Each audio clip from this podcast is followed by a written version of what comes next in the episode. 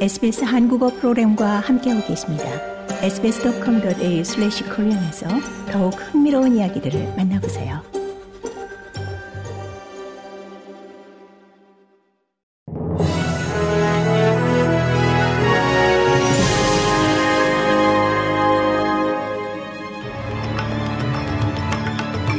(11월 8일) 수요일 오후에 SBS 한국어 뉴스 간추린 주요 소식입니다.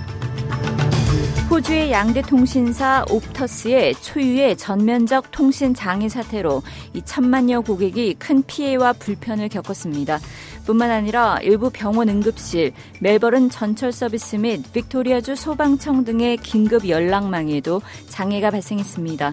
하지만 그 원인이나 복구 예상 시기 등 핵심 정보는 전혀 제공되지 않았고 정부 당국은 그저 해킹이나 사이버 공격은 아닌 것으로 보인다는 어정쩡한 자세로 일관했습니다.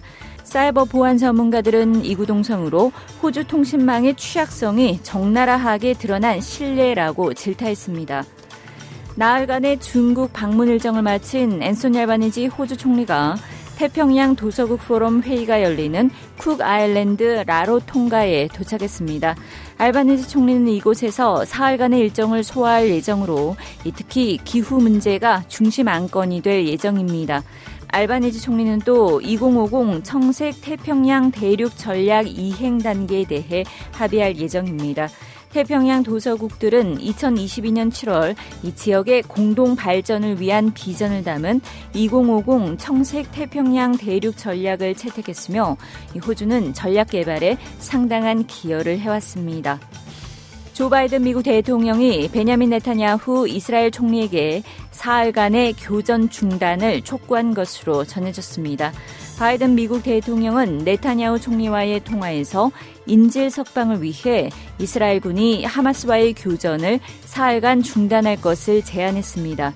이런 가운데 이스라엘 하마스 전쟁 이후 이 가자지구 처리 문제를 놓고 미국과 이스라엘이 이견을 드러낼 조짐이 나타나고 있습니다.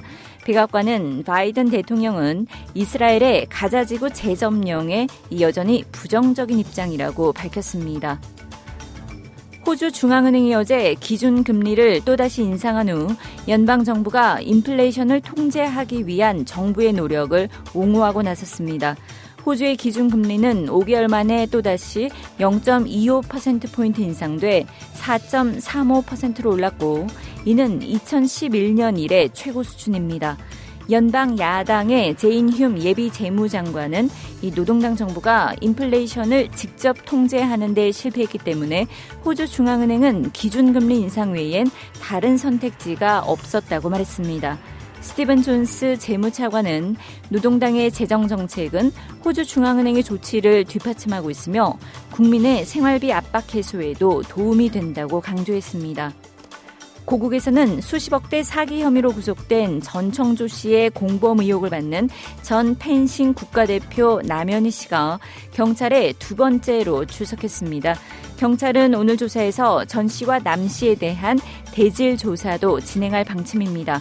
지난 3일 구속돼 이번 주 검찰에 넘겨지는 전총조 씨의 사기 범행 피해자만 20명의 이 피해액은 26억 원으로 불어난 상황입니다.